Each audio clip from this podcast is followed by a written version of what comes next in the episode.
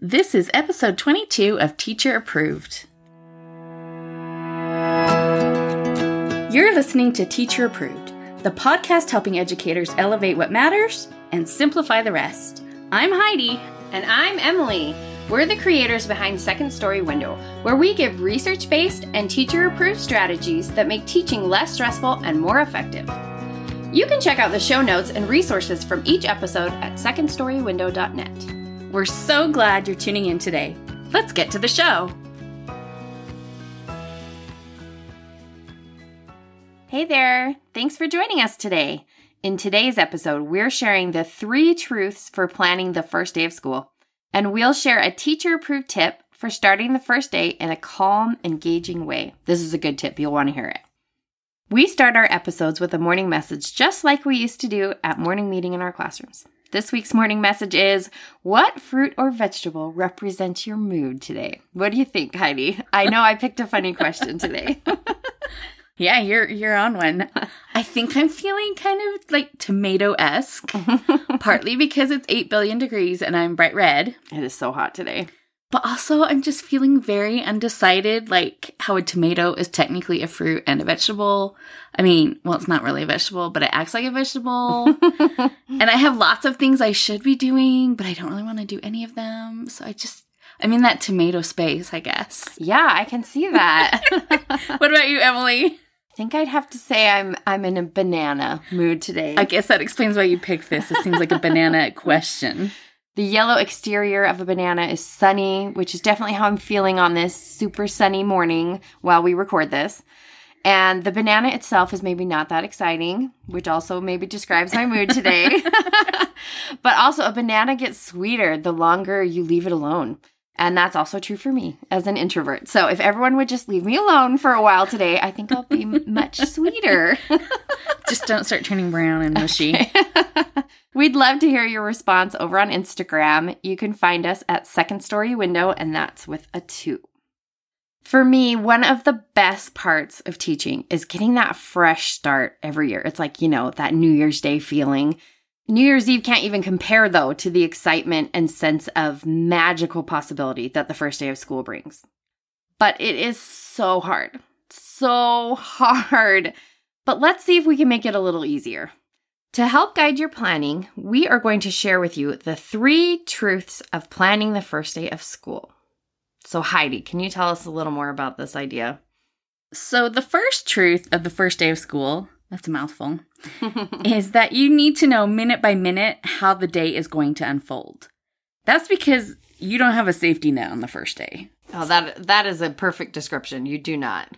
During the regular school year, you have some flexibility if a lesson ends early or if something falls flat, but on the first day, you can't just say, everyone take out a book and read for 10 minutes because, you know, where are they getting these books? Do you even know if everyone can read? And 10 minutes is a huge chunk of time for kids to focus after a summer of freedom, as we've all learned. so you really need to plan for every minute of the first day, which leads to the second truth of planning. You need to overplan. Just assume that things will run short. You don't know how this group of learners functions. It's impossible to have a handle on their needs yet. So plan like you'll have a class of speedy workers. If you don't use everything you plan on the first day, bonus, because you've now got a head start on how you'll fill the second day of school. Yeah, that's the good thing about having 180 days to fill. There's always some place you can use that. and the third truth of planning the first day is that there is a lot of teacher talking, so much talking. So when you are planning the first day, be strategic about breaking up the talking.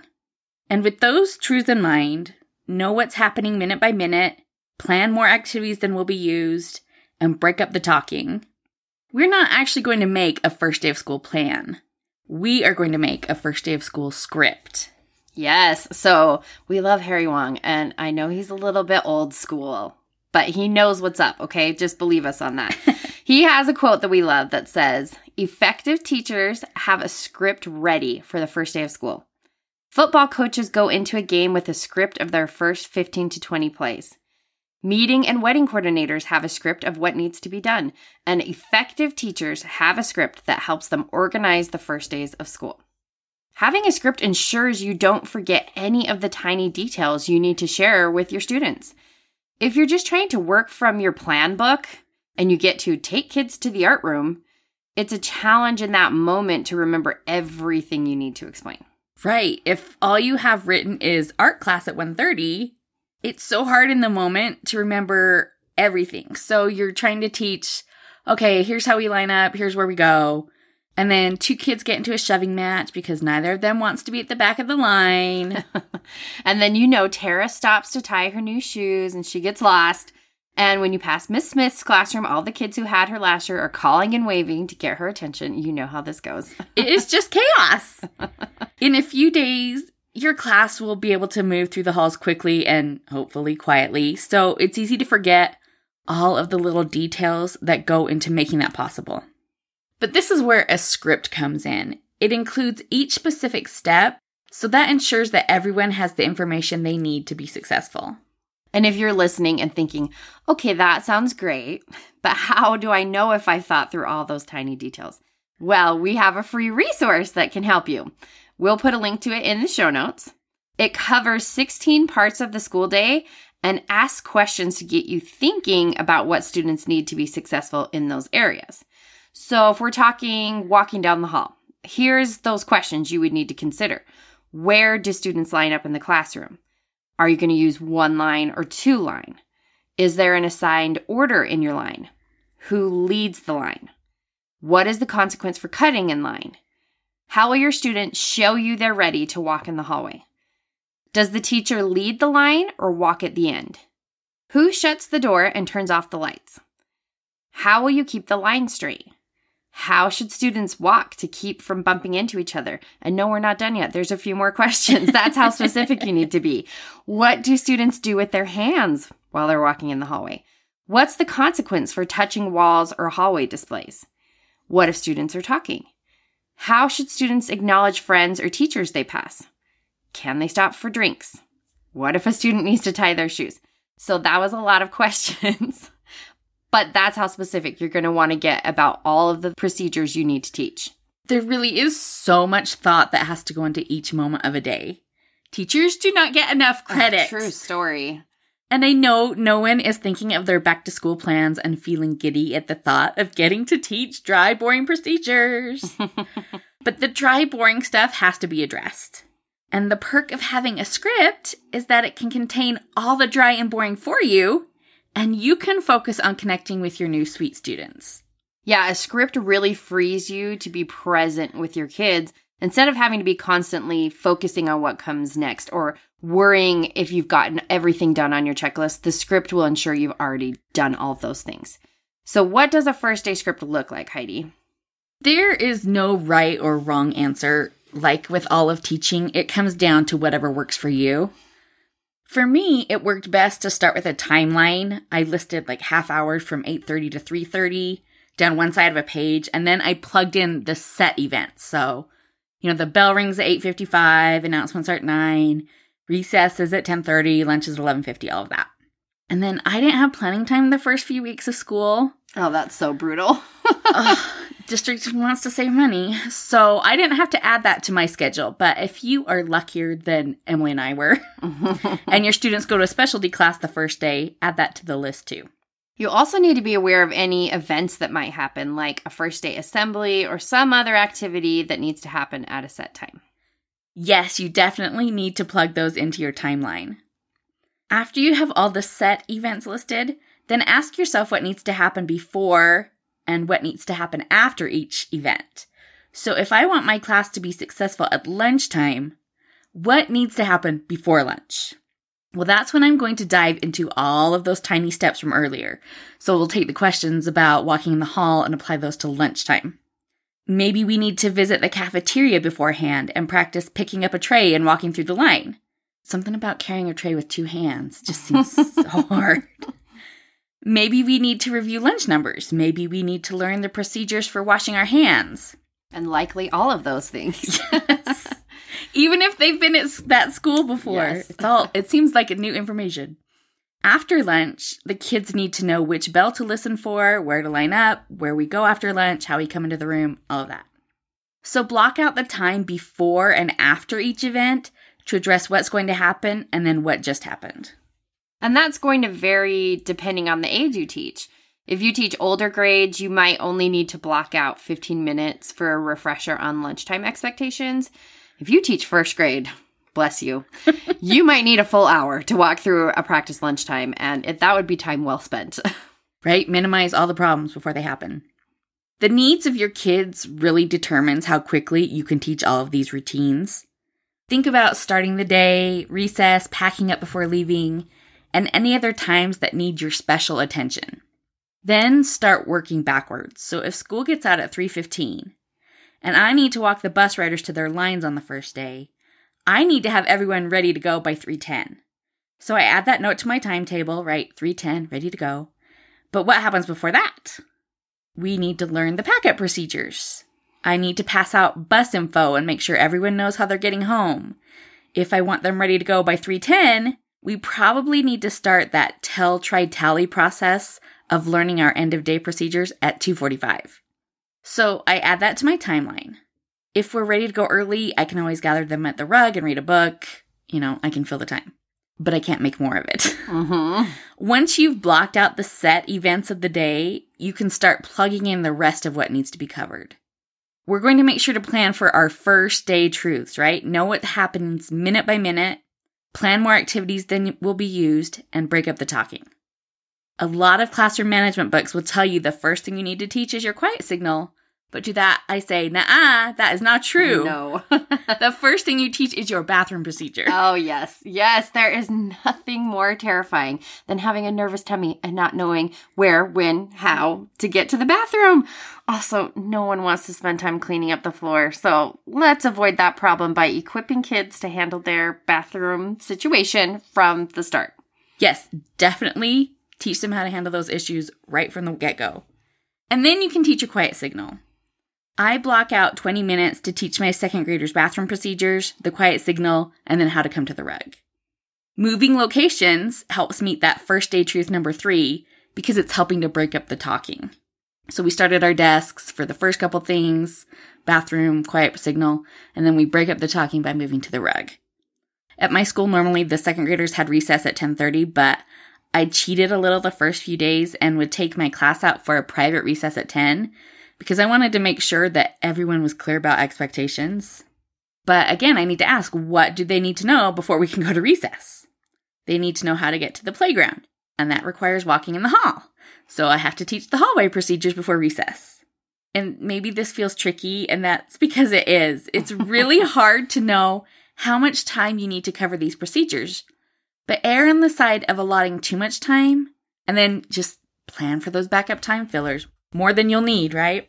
Yeah, and that's the type of situation when brain breaks are going to be your friend.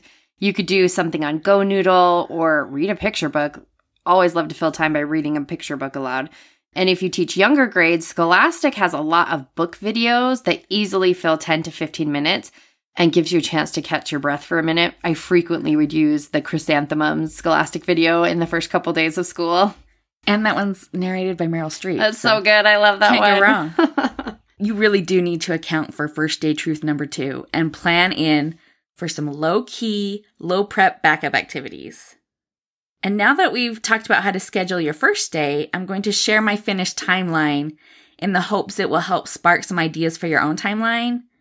We weren't allowed to request school supplies from our students, so we didn't have to do any sorting or labeling of supplies on the first day. Yeah. Our district that we both taught in was very strict about not requesting things from parents. The district my kids are in now does not feel that way, and they request lots of things from us. So if your kids will be bringing their own supplies, make sure to account for that in your timeline. So my morning, 8:30, kids start showing up. 8:50 we have announcements and attendance.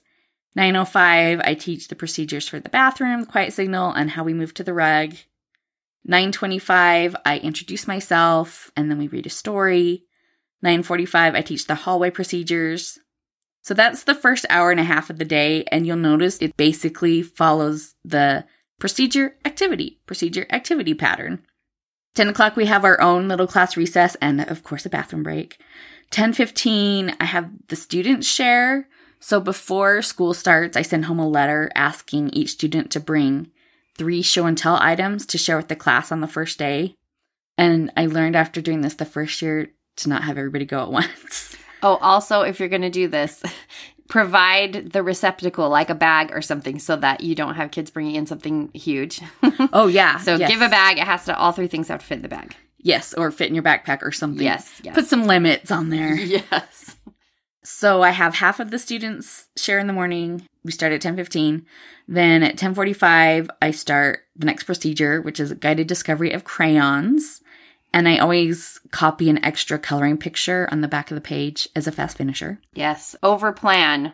At 11:20 we start learning the lunch procedures so that we have plenty of time to learn them in the half hour before we go to lunch at 11:50. 12:30 I pick them up from recess, have another bathroom break. They come back to the class, we do a story. I always read Morris Goes to School. It's one of those like old vintage I can read books, but it's a cute little story. It's so cute. I love that one. And I always put my name in as the teacher's names and the kids are like, "What?" At 12:50, the second half of students get to share their show and tell items. At 1:15, we start our next procedure of guided discovery, and this time we do pencils. As a fast finisher, I use like a word search generator and put the students' names in to make a class name word search, so it keeps everybody busy. At 1:45, we take an afternoon recess and another bathroom break. We won't normally have afternoon recess, but it's the first day, the first few weeks of school, we need it. I don't know how you got by without it because I always had an afternoon recess at my school and they need it. It's so funny that we taught at neighboring schools and had such Yeah. different routines in our day. Two o'clock, I would start to explain the morning routine so that they have an idea what to do when they come in the next morning. Yeah. So the key here is whatever the most important routine of your day is going to be, it's probably going to be your morning procedures. But if perchance it's something else, you're going to want to make sure you've taught it during the first day so that they can do it more independently on day two. Yeah, it's really hard to explain it as they're coming in in the morning. Oh, for sure. 220, I start to teach about classroom jobs. 235, we gather for read aloud at the reg. 245, if you remember, that's when I'm going to start teaching my end of day procedure so that we we can leave at 315. And now I'm exhausted just listing that. there really is so much that goes into the first day, and it's just one day. If you want to read about any of this in more detail, we have a very long blog post that breaks long. it down, and we'll link to that in our show notes. Once my timeline is nailed down, I can start typing my script. For each activity, I want to break it down in precise detail. So for announcements and attendance, I make sure to note remind students to pay attention to announcements, explain who leads the pledge each day, help the student lead the pledge, tell the students they have five more minutes to finish their activity. And then in capital letters, I have send attendance and lunch count because I don't want to start the year by having the office mad at me. yeah, maybe even set an alarm on your phone for that. And that's just to get through morning announcements. My first day's script was usually around eight pages. I put in every detail I thought I could ever need to remember.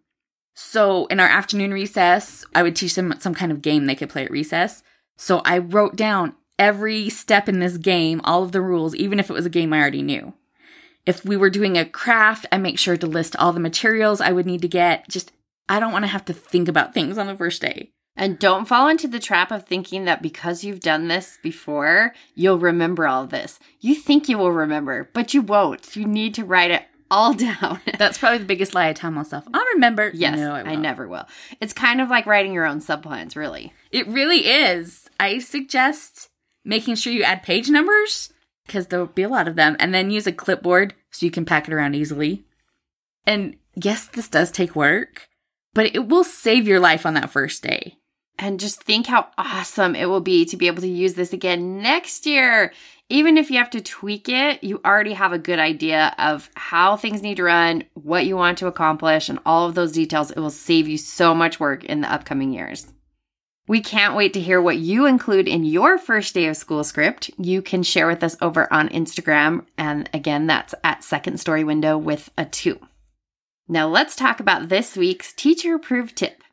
Each week, we leave you with a small, actionable tip that you can apply in your classroom today. This week's teacher approved tip is start the first day of school with pattern blocks. We love this one. Heidi, tell us about this. So, as kids arrive on the first day, you know, I help them make their lunch choice, I point out the coat hooks, and I direct them to their desks. But then, what do they do when they're at their desks? My first year of teaching, I put out a cute All About Me paper I'd copied from a mailbox teacher magazine. Maybe you're too young to know what that was, but that was our version of TPT at the time.